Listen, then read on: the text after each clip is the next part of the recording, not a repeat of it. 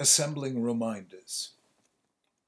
You are driving ever so slightly above the speed limit. You see a police car in your rearview mirror. You slow down. You know perfectly well that it's wrong to exceed the speed limit whether anyone is watching or not. But being human, the likelihood of being found out and penalized makes a difference. Recently, a series of experiments has been conducted by psychologists to test the impact of a sense of being watched, being observed, on pro social behavior. Chen-Bo Zhong, Vanessa Bohns, and Francesca Gino constructed a test to see whether a feeling of anonymity made a difference. They randomly assigned to a group of students either sunglasses or clear eyeglasses, telling them that they were testing reactions to a new product line. They were also in a completely unrelated task, apparently, given $6 and a chance of sharing any of it with a stranger. Those wearing clear glasses gave on average $2.71, while those wearing dark sunglasses gave an average of $1.81. The mere fact of wearing sunglasses and thus feeling unrecognized and unrecognizable reduced generosity. In another experiment, they found that students given the opportunity to cheat in a test were more likely to do so if the room was dimly lit rather than if it were brightly lit.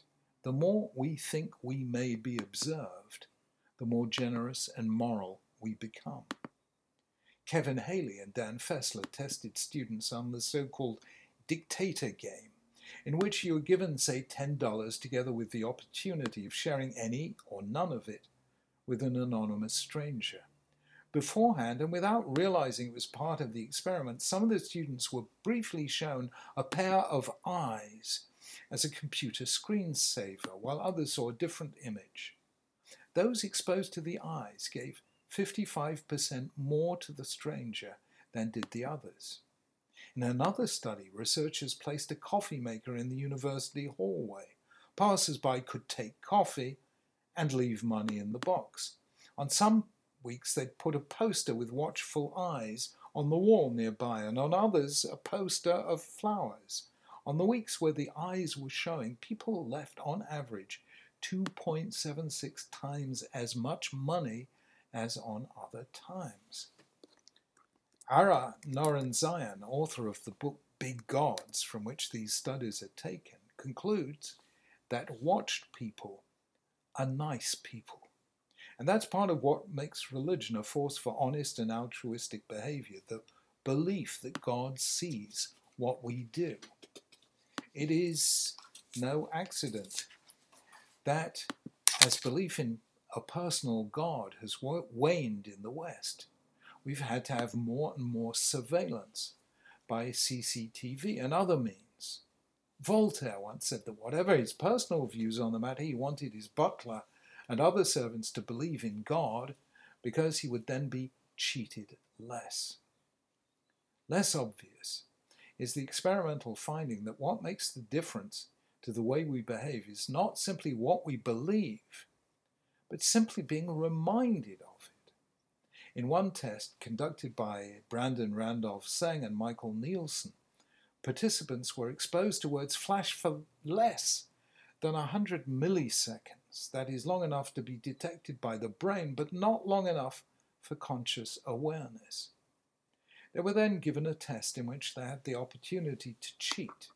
Those who had been shown words relating to God were significantly less likely to do so than people who'd been shown neutral words. And the same result was yielded by another test, which, in which beforehand some of the participants were asked to recall the Ten Commandments, while other of, of the participants were asked to remember the last ten books they'd read. Merely being reminded of the Ten Commandments reduced the tendency to cheat. Another researcher, Deepak Malhotra, surveyed the willingness of Christians to give to online charitable appeals.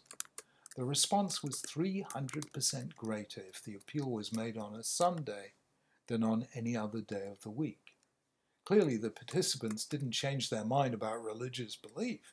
On the importance of charitable giving between weekdays and Sundays. It wasn't on Sundays they believed in God and the rest of the week they didn't. It was simply that on Sundays they were more likely to have thought about God that day, been reminded about God on that day. A similar test was carried out among Muslims in Morocco, where it was found that people were more likely to give generously to charity if they lived in a place where they could hear the call to prayer from a local minaret. So Norenzayan's conclusion is that religion is more in the situation than in the person. Or to put it another way, what makes the difference to our behavior is less what we believe than the phenomenon of being reminded, even subconsciously, of what we believe. And that is the psychology behind the mitzvah of tzitzit in this week's parasha. This shall be your tzitzit, uritemota, and you shall see it, uzachartem, and you shall remember all the Lord's commands and keep them, not straying after your heart and after your eyes, following your own sinful desires. Thus you will be reminded to keep all my commandments and be holy to your God. The Gemara tells the story of a man who, in a moment of moral weakness, decided to pay a visit to a certain courtesan. He was in the course of removing his clothes when he saw the tzitzit and immediately froze. The courtesan asked him what was the matter, and he told her about the tzitzit, saying that the four fringes had become accusing witnesses against him for the sin he was about to commit. The Gemara says that she was so impressed by the power of this simple command that she later converted to Judaism.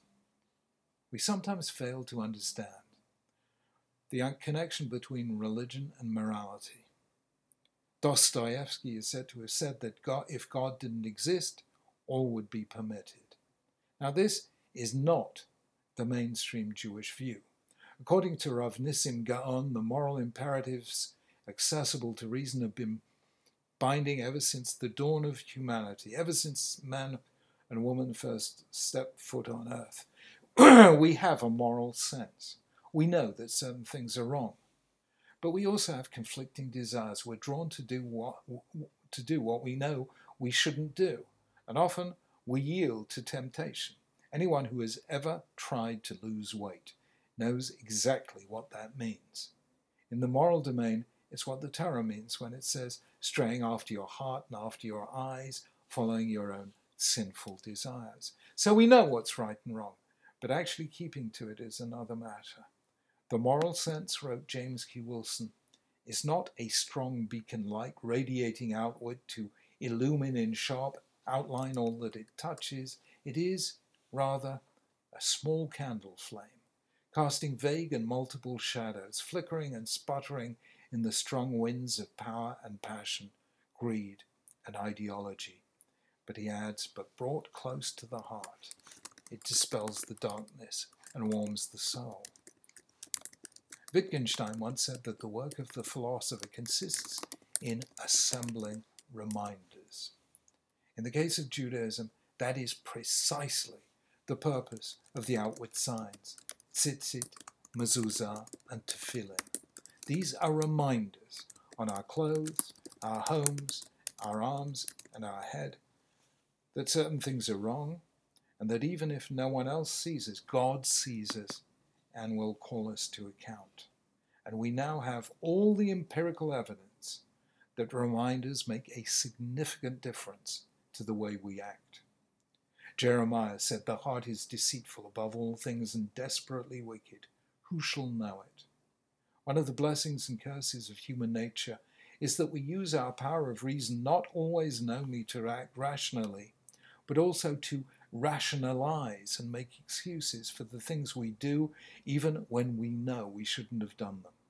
That perhaps is one of the lessons the Torah wishes us to draw from the story of the spies. Had they just remembered what God had done to Egypt, the mightiest empire of the ancient world, they would not have said, We cannot attack those people, they are stronger than we are. But they were in the grip of fear. Strong emotion. Fear especially distorts our perception. It activates the amygdala, the source of our most primal reactions, causing it to override the prefrontal cortex that allows us to think rationally about the consequences of our decisions. So tzitzit, with their thread of blue, remind us of heaven. And that is what we most need reminders of heaven, if we are consistently to act in accordance with the better angels of our nature.